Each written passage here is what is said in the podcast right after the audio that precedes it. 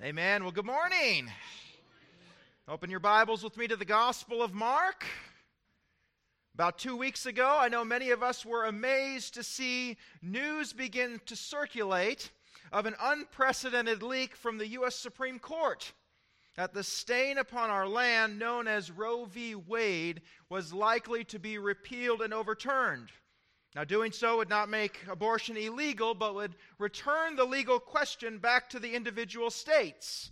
Essentially, saying that the U.S. Supreme Court does not find a, an explicit or an implicit right to kill your child found in the Constitution of the United States. And so we must ask if this is overturned at the federal level, what can we expect as Christians? And how should we respond? As with many moves of consequence, it will bring great joy and great hardship. It will bring great joy as it will save the lives of uncountable numbers of babies just by eliminating the plentiful ease of access. We rejoice and we thank the Lord for that. According to the pro abortion group Guttmacher Institute, 99% of abortions are considered elective. They are a choice of convenience or preference. This would serve to stop many of those deaths of expediency. Yet, if this law is returned to the states, it will, re- it will turn each state into a political battleground. Companies pulling out of certain states, Hollywood refusing to write or act in any state that doesn't allow the killing of their unborn.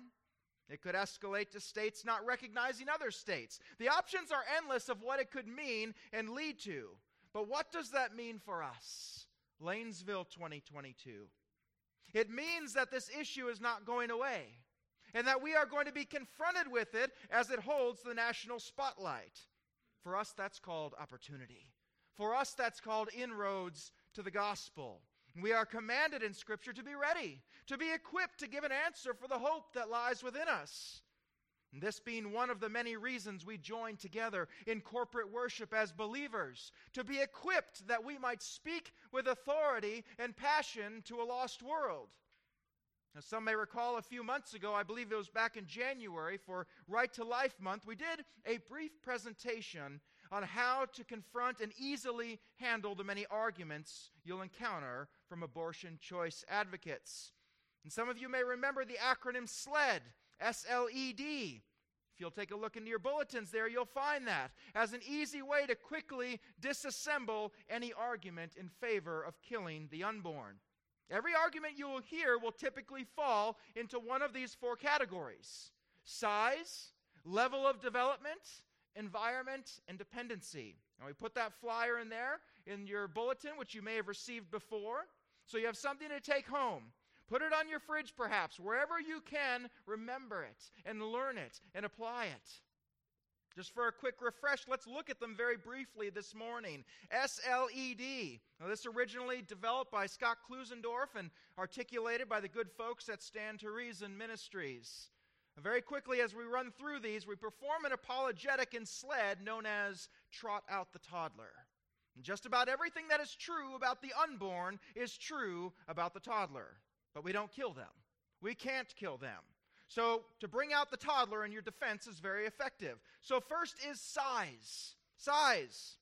The unborn is clearly smaller than a born human. It's hard to reason how a difference in size, though, disqualifies someone from being a person. A four year old toddler is smaller than a 14 year old. But can we kill her because she's not as big as a teenager? No, because human because a human being's value is not based on their size. She's still equally a person even though she differs in that characteristic. In the same way the unborn is smaller than a 4-year-old toddler. If we can't kill the 4-year-old because she's smaller, then we can't kill the unborn because she's smaller either. How about level of development? The unborn is also less developed than a born human being. But how does this fact, though, disqualify the unborn from personhood? A four year old female toddler can't bear children because her reproductive system is less developed than, say, a 14 year old. But that doesn't disqualify her from personhood. She is still equally valuable as a childbearing teen. The unborn is also less developed than the toddler. Therefore, we can't disqualify her from personhood for the same reason we can't disqualify the toddler. Both are merely less developed than the older human beings. And how about their environment? How about their environment? The unborn is located in a different environment than a born human. But how does your location affect your value? Can changing your environment alter your status as a person? Where you are has no bearing on who you are. An astronaut who spacewalks in orbit is in a radically different environment than a person on the planet. But no one could reasonably deny his personhood simply because he's in a different location. Scuba divers who swim under the water, who crawl through caves, are equally as valuable as humans who ride in hot air balloons. If changing your environment can't change your fundamental status, then being inside or outside a uterus cannot be relevant either. How could a seven inch journey through the birth canal magically transform a valueless human into a valuable person? Nothing has changed except their location. And finally, degree of dependency. It's true that the unborn is dependent upon the mother's body for nutrition and a proper environment. But it's very hard to see, though, how depending on another person disqualifies you from being a person. Newborns and toddlers still depend on their parents to provide nutrition and a safe environment. Indeed, some third world countries require much older children to even be breastfed because formula is not available. Might have to look at that again soon here. Can a mother kill her newborn son because he depends on her body for nutrition? Or imagine you alone witnessed a toddler falling into a swimming pool. Would you be justified in declaring him not valuable simply because he depended on you for his survival? Of course not. Well, since the unborn depends on his mother in the same way, it is not reasonable to disqualify his value either. Notice that although toddlers and teens differ from each other in the four sled categories, we don't disqualify toddlers from personhood. Since born and unborn humans differ in exactly the same ways, we can't disqualify the unborn from personhood either. But finally, brethren, let's take a look once again to Scripture. There are a thousand exhortations we could point to. A 20 part series on the evils of abortion, the slaying of an image bearer, the shedding of innocent blood that's forbidden in Scripture. But I'd like to pick out just one to hold on to this morning. I don't want to fill your mind up before we even get to the sermon. You know that we here at HHBC, we love our Greek. We love our original languages. They give us such richness and depth. And here the Greek illuminates the issue of life in, as well. In fact, you can even find part of the SLED acronym here. Now turn in your Bibles very quickly with me to Luke chapter 1. Luke chapter 1, verse 41. Luke 141. And it happened that when Elizabeth heard Mary's greeting, the baby leaped in her womb, and Elizabeth was filled with the Holy Spirit. Now, first of all, can we just smile that the very first person to recognize the very Savior of the world was an unborn child? Second, our word for baby here in verse 41 is brephos. What is the location of Elizabeth's brephos here? We notice it's in the womb. Well, now turn your page over to Luke chapter 2, one page over. Luke chapter 2, verse 12. Luke 2, verse 12. And this will be a sign for you. You will find a baby wrapped in clothes and lying in a manger. Word for baby here again, brephos. Now just look right down to verse 16. 2 verse 16. And so they went in a hurry and found their way to Mary and Joseph and the baby lying in the manger. Word for baby here, brephos. Now, we know how particular the Greek can be, don't we? For instance, we have six different ways just to say the word love, to differentiate between the different kinds of love. The Greek means to say what exactly what it says. So, our question Does Scripture differentiate between a baby in the womb and a baby outside of the womb? The baby that leapt in Elizabeth's stomach? Brephos. The baby that was lying in the manger? Brephos. According to Scripture, does location change the value, the identity, the substance of a baby? No. Truth is on our side, beloved. So be bold in your conviction and in your love. Be praying for our country. Be praying for the Supreme Court justices as the pressure on them that's brought to bear will be immense. Amen? Amen. Well, this morning we come upon a very difficult section of Scripture. After having just completed our three part series on humility in chapter 9, covering verses 30 through 41, it's almost as if we have received this vital teaching from our Lord just to prepare our hearts to internalize what comes next. What comes to us today is a warning to believer and unbeliever alike. It is a challenging exhortation. But if we be in Christ this morning, we will find great encouragement in these truths and promises as well. I do not wish any of us to approach our text this morning casually. In its words are life and death. As expository listeners at HHBC, the pastor is not the only one laboring in a sermon. So strive, beloved. Strive. For the enemy would wish to steal this message from you, to minimize or blot it out from your memory stores. We must listen as the saints of the early church listened, as the first Christians who had no Bible to hold in their lap. When Paul's letter was read to them as they gathered, they must listen and retain, or they will suffer spiritually. I feel impressed to remind us that our corporate gathering of worship is part and parcel of our warfare. It's part of equipping us and dressing us up in the armor of God. We are reminded that our struggle is not against flesh and blood, but against the rulers, against the authorities, against the world forces of this darkness, against the spiritual forces of wickedness in heavenly places. Last week, as we completed the previous scene, we were reminded by Jesus in verse 40 For he who is not against us is for us. And while we examined what we did see in this text, we also examined what we did not see. We did not see a middle road. If you are not against us, you are for us. And just as true, if you are not for us, you are against us. Now, we live in a time and culture that is driven to separate people, to divide them based on ethnicity or skin color or economic status, or to be labeled as either the oppressed or the oppressor. Our entire culture is identity politics, but there's nothing new under the sun. That sinful tendency was just as alive in ancient Israel.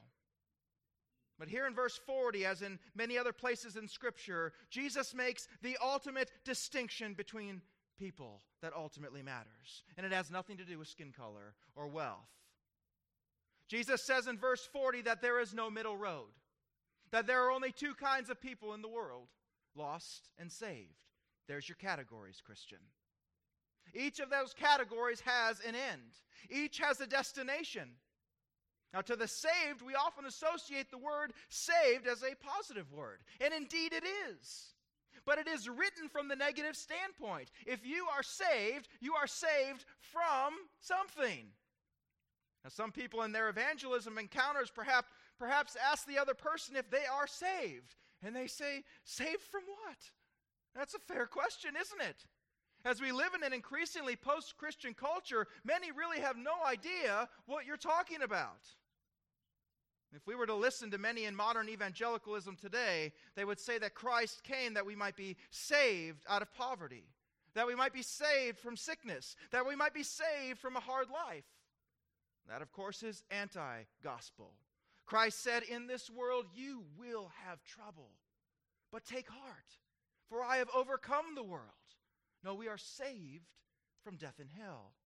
We are not saved out of the storms of life when we come to Christ. Being his child means that Christ is now in the storm with us. And even better, has allowed the storm or even made the storm for our eternal good, for our growth, and for our sanctification. Romans 8 28. That is the hope for the Christian in this life. We are promised trouble in this world, but that he will go with us and that he will be with us. If they persecuted him, they will persecute you. A servant is not greater than his master. That's our promise in this life. But a common phrase from this pulpit is that we need our eternity goggles on. We need our e-focals on, that we might focus on and see the destination. It's often said that a preacher ought to preach with heaven in one eye and hell in the other. Both define the reality of every person I will meet today. It defines the reality of every person listening right now. 100 years from now, all of us are going to be awake and conscious of where we are. That is the gospel truth. We have before us heaven and hell. Those that are saved and those that are lost. The only two categories that truly matter that Christ gives us. Those who have come in repentance and faith to Christ, and those who have chosen their own way. And today, as Jesus continues teaching his disciples, as the time to Calvary draws even closer, Jesus brings even further clarity to what he has been teaching all along. Now, there were many things that Jesus wished to tell his disciples, but he gave it to them often in drips, didn't he? If he revealed it all to them at once, it would utterly overwhelm them. They would fall over in a pile of ash. But here in our text today, Jesus is giving them the pure dosage. He's delivering it raw. The time for baby food, for milk, is over. Here is the reality of life. Here is the reality of ministry. Here is the reality of sin. Here are the stakes. Here's the seriousness of sin. And here's the reality of how I will punish that sin. As we approach and dive into this text, a few foundational keys we need to lay down here. First, beloved, no one talked about hell more than Jesus. The doctrine of hell, most of it is gathered and systematized by the very words of Christ. Of course, most American evangelicals today would be shocked that Jesus spoke more of hell than he did of heaven. We must ask is that the same ratio in our pulpits today? Not unless you want to preach to empty pews. Perhaps a hint of one of our problems in the American church. Talk of hell is considered ghoulish, it's considered uncouth, it's unsavory. In an age where we cordon off safe spaces to not be offended, the church has caught the same disease to an extent by watering down and avoiding certain topics. Today's text, beloved, is a beautiful example of why we are an expository congregation, why we preach verse by verse, why your pastor approaches the pulpit chained to the text. Every person in here would know if I skipped a single word. I don't have that choice. We preach the next verse which means we preach the whole counsel of God, as out of vogue and as out of fashion the topic might be. Beloved, if you want to pack a stadium for a church, you do not preach Mark 9, 42 through 48. This is a text that will empty a church of goats very quickly. It's almost as if the very fires of hell that Jesus speaks of reach up and burn away the tares amongst the wheat as you speak. If you haven't had someone get up and walk out of a sermon on you, you're probably not doing it right. The great evangelist George Whitefield opined, quote, "It is a poor sermon that gives no offense, that neither makes the hearer displeased with himself nor with the preacher." Close quote. So we get on with the task of our text that's set before us. Now, one quick point of order. If you'll look at our text this morning in verses 44 and 46, You'll notice that most translations will have brackets around those verses. Now, very simply, this means that these verses are not found in the earliest texts.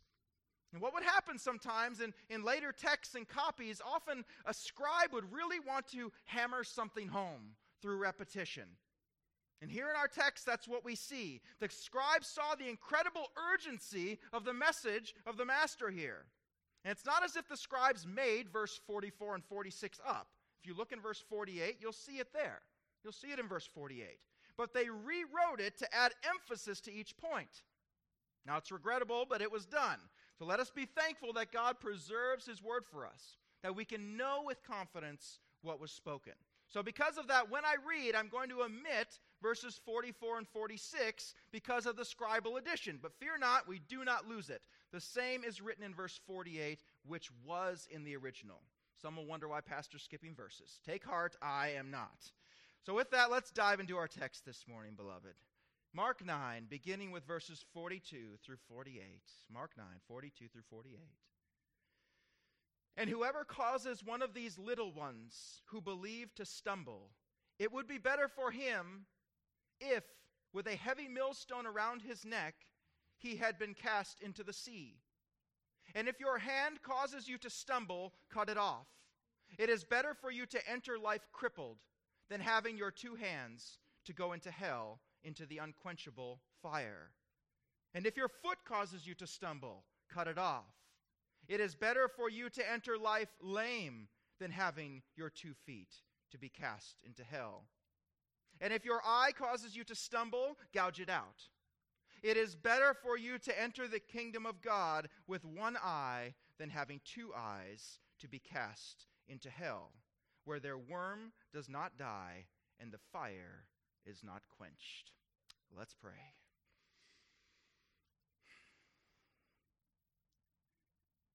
Heavenly Father, we greatly need your Holy Spirit in this text.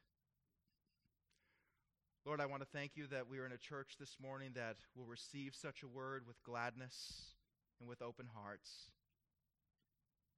But Lord, we need a work done that only your Holy Spirit can do.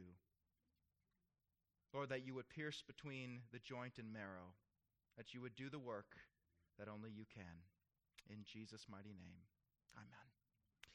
Well, if any of you have ever been to Italy, chances are you would have taken the time to visit the Sistine Chapel, which, of course, display Michelangelo's famous 16th century frescoes. Now, over the years, the constant use of candles making smoke and the burning of incense and just the general passage of time and natural elements caused many of these magnificent paintings to become dull, looking almost colorless and lifeless. Well, some time ago, restorers began carefully removing the residue that had been dulling these magnificent works. But a remarkable thing began to happen as the restorers finished their work the people actually began to complain about the pictures. They claimed that they were too bright and that they were too vivid. They liked them the old way, regardless of how Michelangelo had painted them, regardless of the original artist, how he wanted them to be seen. Now, one of the last remaining paintings to be restored in the Sistine Chapel, which was just completed actually in the 1990s, was a painting titled The Last Judgment depicting scenes of hell with crowded figures crying out in agony. And like all the other paintings, the eager visitors were used to seeing this scene of hell was dull. It was worn. It was dusty. The tired and unimpressive, the almost unremarkable picture of hell, made dull and hazy through time, is a perfect window into our culture into our culture's treatment of the final judgment that is to come. Today, hell is more likely spoken of by someone who misses a putt on a golf course or in profanity than it is in a pulpit. Hell is joked about, it's used as an adjective in common language. Listen to an average conversation in the workplace, and you are almost guaranteed to hear a mention of hell. It's so seldom mentioned in the right context and so often used in the wrong context that the truths of Christ's warnings have become dull, worn, and dusty. But that painting of the final judgment in the Sistine Chapel has been restored. It is now bright and vibrant. I imagine people like seeing that in its original bright and bold colors even less than the other paintings. No one likes to be confronted with the reality that awaits the majority of mankind. Now, here in our text today, the, the smoke and the incense and the dust is removed from the painting. These are the bright and the bold words of our Savior. These are the warnings and the exhortations from the one who created the very place he warns us of. We will structure this teaching in the way that our Lord has structured it, in that He means to apply this warning, this exhortation, this remembrance to every area of our life. Notice in our text we see reference first to the hand, next to the foot, and next the foot, and then the eye. Jesus means to encompass all of our activity the hand representing what you do, the foot where you go, and the eyes what you see. I've often wondered in the many things that Jesus said that were not recorded if he didn't include cutting out the tongue as well on that list. And Jesus will show us today the immense cost of sin and the intensity with which we are to avoid it. Well, there's much more to say, but let us allow the text to unfold it for us, beginning with verse 42. Mark 9, verse 42. And whoever causes one of these little ones who believe to stumble, it would be better for him if, with a heavy millstone hung around his neck, he had been cast into the sea. Well, let's dig deeper here. And whoever causes one of these little ones who believe to stumble, who are these little ones? Well, owed to popular culture and, and some errant teaching, it's possible that some immediately had the vision of a child in their minds when we read this, when we think about little ones. And we could be forgiven for that. However, that is not what Jesus means. If we recall back in our previous verses when Jesus pulled the child to the side, to his side, when we're speaking of humility, he was not using the child because they were humble per se. He was using the child because of their littleness, because of their size, because of their perceived lack of importance, because of how little they had to bring or offer, because how they were looked upon in their cultures is not worth anything. They were uneducated. That is what Jesus is speaking of here. This is not little in size, this is little in importance, little in sophistication. Now, speaking of this word, little ones, R.C. Sproul, he writes, quote, when Jesus spoke of little ones, he was referring to ordinary believers, adult Christians who are not sophisticated in their learning, but seek to be faithful and obedient to Jesus with childlike faith. Close quote. These are not the people the world esteems, but these are precious to Christ. Jesus is showing us that how we treat them, how we treat other believers, is how we treat Christ. When Paul was struck on the road to Damascus, having severely persecuted Christians, what did Jesus say? Saul, why are you perse- persecuting me? The standard for the Christian is much higher. Not only are we not to be a respecter of persons, not only do we not invite the rich man to come first and sit at the head of the table, but how we treat believers is how we treat Christ. And to cause one of these precious ones, these simple ones, to stumble in their walk or in their faith, death is better. Those who may not have fancy learning and high degrees, but they love Christ and seek to serve Him with all their hearts, to cause them to stumble, carries with it tremendous consequence. That's what Jesus is saying. Now, I can tell you as I read this, I know what I thought of. We are blessed in the Louisville area to have Orthodox seminaries like Southern Seminary or the Master's Seminary out in California, a number of others around the nation as well. But that is not the norm. Countless men, sensing a call to ministry, they unwittingly enroll in a seminary, only to have their faith systematically picked apart and destroyed by the professors at those institutions, being indoctrinated into theological liberalism. Countless thousands have left seminary wondering what just happened to the faith and the joy that they began with. And those professors caused these men to stumble in a most spectacular fashion. I would not want to be those men on the last day. Taking precious ones, taking little ones, taking ones who came to you in a childlike faith to be molded for ministry, and you assaulted it. That's a horrifying thought, but it happens every day. Jesus paints a vivid picture of the consequence for doing so. It would be better for him, with a heavy millstone hung around his neck, he had been cast into the sea now, some may not be familiar with what a millstone is. This is a very large stone, usually over 3,000 pounds, that would be pulled in a circle by a donkey to grind grain. It would be better if that were hung around your neck and you were cast into the sea than to entice another believer to, into sin. Jesus is using an extreme analogy here to make a point. You're not to be as the world. I expect the world to try and make you sin. but another believer, enticing or ensnaring another child of God, causing them to stumble. It should not be. And understand why, beloved. It is not because we are so intrinsically valuable. It's not because we are so special in and of ourselves. We're clay pots, remember. But Christ has purchased us and place this treasure in this clay pot, the treasure of the gospel, and that makes us valuable. Who we represent makes us valuable. How we treat another believer is how we treat Christ, and Christ is in the Father. Thus, how we treat another believer is how we treat the Father. If you strike a messenger of the king, the messenger has no value, but it's as if you struck the king himself. That's why the consequence is so great. That's why a horrible death of drowning is better than this. Jesus says this must not be. We are to love one another with a fervent love. We are to watch out for one another. We are not to do something, even if our conscience allows for it, to cause another believer to stumble.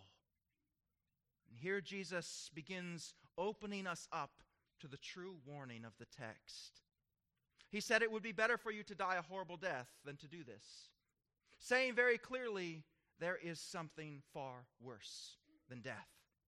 Now, to the world, death is the ultimate loss, it's the ultimate penalty. There is nothing worse. But Jesus begs to differ in Luke 12 5.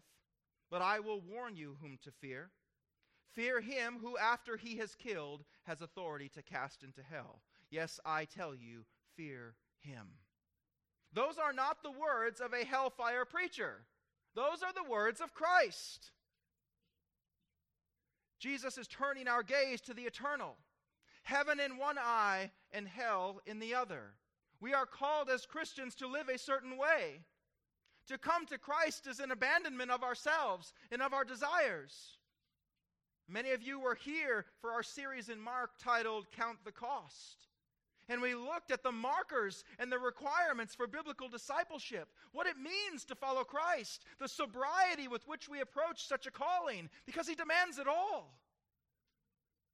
God will not suffer someone to cause one of His children, who is bought and sealed with the blood of Christ, to be guided into sin. He exhorts us in Matthew 18 Woe to the world for temptations to sin. For it is necessary that temptation come but woe to the one by whom the temptation comes. And while one may unintentionally ensnare another to sin, that is really just the first layer, if you will. It's far easier for ourselves to slip into sin, for a self inflicted wound to be had. And as we move forward in our text, Jesus is turning the mirror inward. He's turning it inward and onto every facet of our lives. We look to our hand, meaning what we do, our feet, where we go, our eyes, what we see. I'm going to read verses 43, 45, and 47 here as one. And if your hand causes you to stumble, cut it off. It is better for you to enter life crippled than having your two hands to go into hell, into the unquenchable fire. And if your foot causes you to stumble, cut it off. It is better for you to enter life lame than having your two feet to be cast into hell. And if your eye causes you to stumble, gouge it out. It is better for you to enter the kingdom of God with one eye than having two eyes to be cast into hell. Well, we don't have time for a lot of historical background on what Jesus is saying, but suffice to say, to disfigure the body to a Jew was an abhorrent thought. It was not just abhorrent, but it was forbidden by the law, Leviticus 19:28. This is extreme radical language Jesus is using. If your hand or foot causes you to stumble, cut it off. Your eye, gouge it out. And this is given in the aorist imperative, which means it is a command to do it now. Do not procrastinate or delay. What you are taking in through your senses, what you watch, what you touch, where you go, if it's causing you to stumble, you need to cut it off now. John Owen famously wrote, quote, "Be killing sin or sin will be killing you." Be intense, be radical, be weird. If you need to cancel that Netflix subscription, then do it.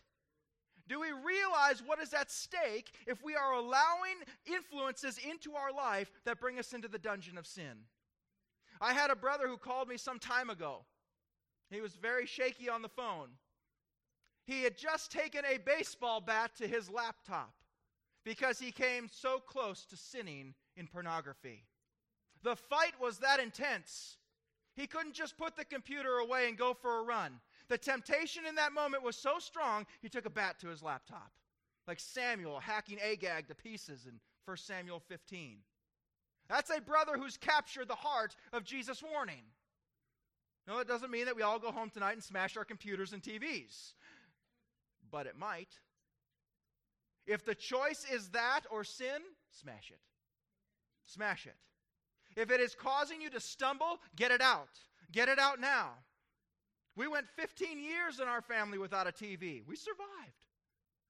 Not a legalistic law, but something that we needed to do as a family. Guard yourself, dear Christian, like a vicious pit bull. The cost is far too high. The consequences for you and for those around you far greater than we realize in the here and now. If your hand causes you to stumble, cut it off. If your foot causes you to stumble, cut it off.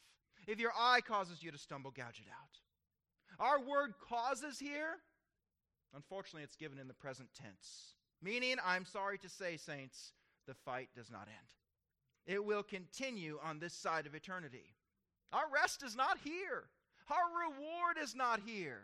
We're not welcomed into his eternal rest someday because we found our ease down here. We must fight. We are given weapons because there is a warfare to be had.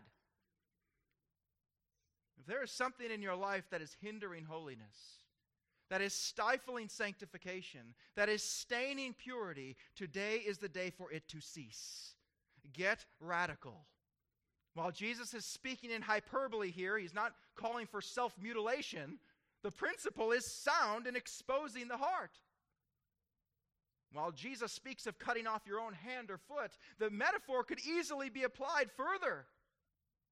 If every man listening here knew that if he looked at a filthy image again for the rest of his life, there would be a knock at the door, and a man would come in and he would put his hand on a slab and he would cut it off. Guess what?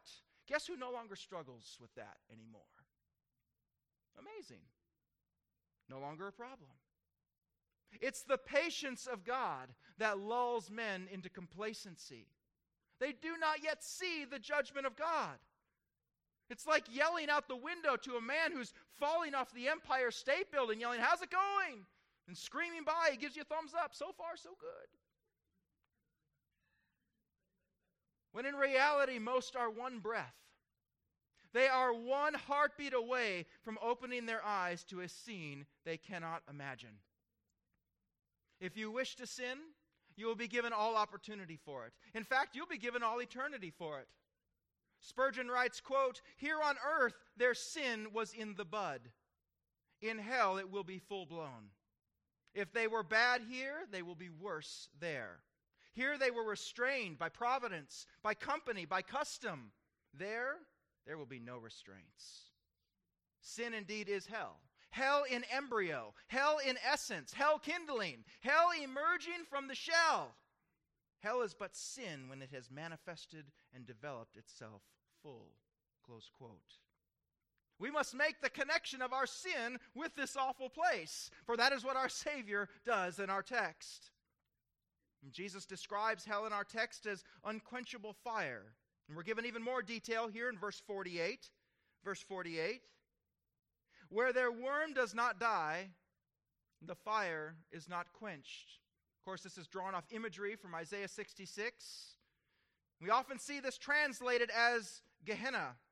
And we're told that in ancient Israel, during the reigns of King Ahaz and Manasseh in the southern kingdom of Judah, the people became involved in one of the worst of all pagan practices. They were sacrificing their children to the pagan deity Molech. And these sacrifices occurred in a deep ravine just south of Jerusalem. And that ravine came, became known as Gehenna. This practice of sacrificing children was roundly condemned by Jeremiah. And thank the Lord for King Josiah, who actually ended up coming in and putting a halt and a stop to this practice. But just to make sure that it did not begin again, Josiah sought to desecrate the ravine where these sacrifices were made. So he turned it in to the city garbage dump. The refuse from the city, including the carcasses of animals and even the corpses of criminals, were carted out on a regular basis and they were tossed into this massive garbage dump. And to keep the dump from overflowing, the refuse there was burned with fires that constantly were fed by incoming garbage. Meanwhile, worms stayed busy, devouring the carcasses of the animals and the criminals that were dumped in Gehenna. And the smell was horrific. The whole scene was disgusting, revolting to all the senses of burning garbage and of burning flesh. Understand, beloved, it is not only the righteous that will be raised, the damned will be raised as well.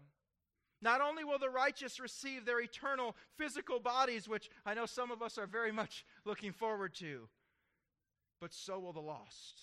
They will also receive their eternal and physical body.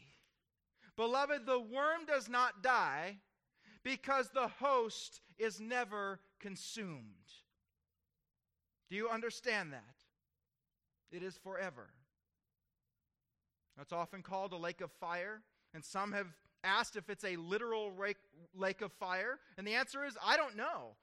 But what we do know is this when Scripture uses metaphors or symbols, the reality is usually far worse than the analogy or the metaphor. R.C. Sproul again writes, quote, I would not be surprised to learn that a sinner in hell would do anything possible to trade his circumstance for a lake of fire. Close quote. Hell is not separation from God, as you often hear. The lost would love nothing more than to spend an eternity away from the person that they hate the most. God is most certainly there. Hell is not the absence of God, it is the presence of God without a mediator, without the person and the blood of Jesus Christ. It is a fearful thing to fall into the hands of the living God, the writer of Hebrews tells us. His love is not there. His grace and His mercy are not there. His loving kindness and His long suffering is not there. But His wrath is there, and His power is there. Far from God being absent, the damned will live in the awful weight of His presence forever. This is what causes their sin and their anger to become stoked even further. Hell is not full of people trying to repent. You will not hear people crying out for salvific mercy. The fires of hell only harden and exacerbate the state of the individual already there. The more they suffer, the more they hate God.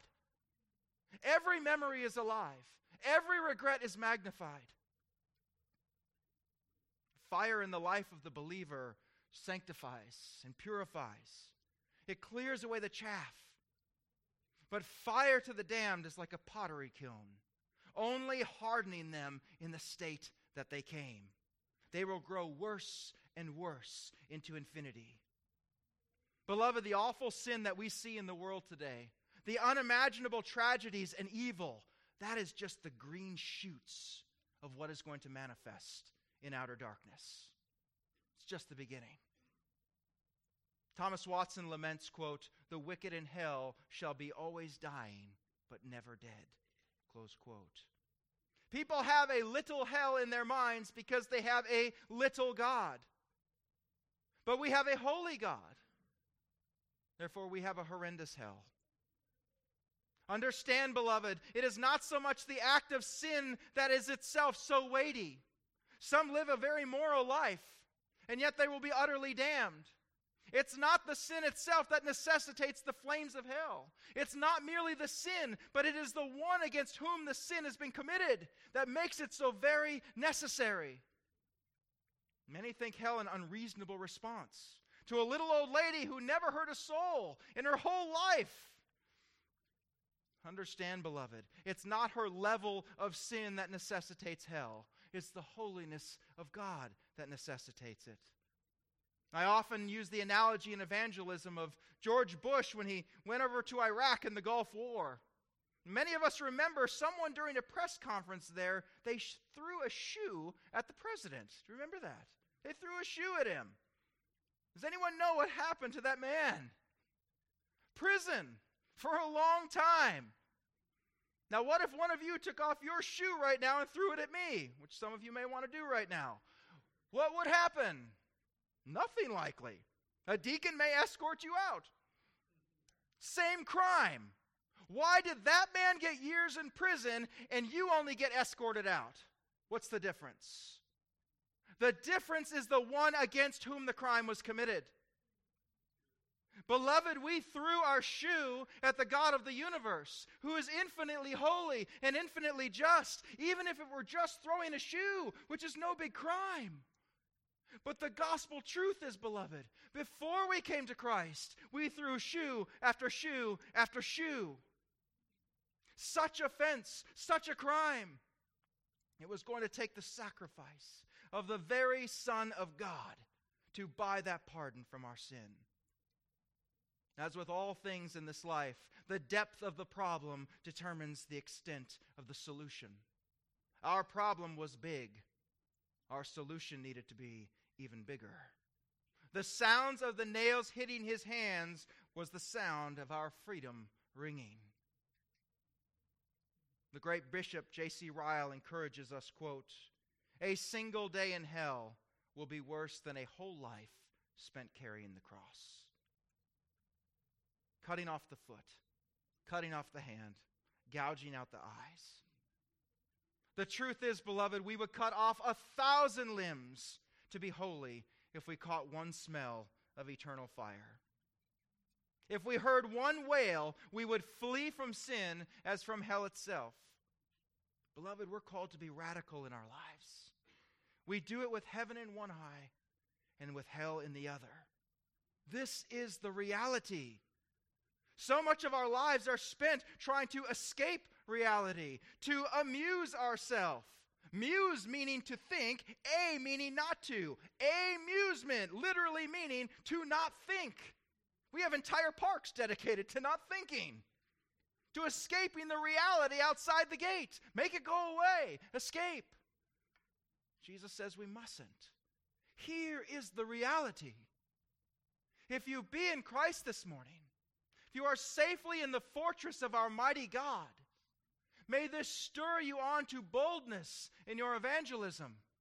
Most people you will meet are one breath away from the realities that we have spoken of this morning. If you presume yourself in Christ, but you've not been radical in weeding out and gutting the sin in your life, today is the day. Grab the axe. Grab the axe. It's done. For if you are living according to the flesh, Paul wrote, you must die. But if by the Spirit you are putting to death the deeds of the body, you will live. You have God's word on it. Let us be a people marked by holiness, marked by love, marked by radical obedience. It's worth it, beloved. The moment you breathe that first breath of heaven, it will have all been worth it. Let's pray. Heavenly Father, we thank you for your word. Lord, it is not a word that I would have chosen. But we are so thankful that it is the word you have given. Lord, for us that are safely in the fortress of our God this morning, we ask that it would spur us on to holiness, that it would spur us on to good works, that it would spur us on to evangelism. Lord, our world is dying. Lord, we know and we hold the answer. We hold the precious treasure of the gospel. Lord, if there be anyone here this morning who does not know you, who knows as the Holy Spirit ministers to their heart now that this is their destination, but they turn to you. Lord, I ask that you would finish that work in them now, that you would bring about salvation in a mighty way. Heavenly Father, we ask that you keep us until we meet again next week in the fellowship and unity of the Spirit. In Jesus' mighty name.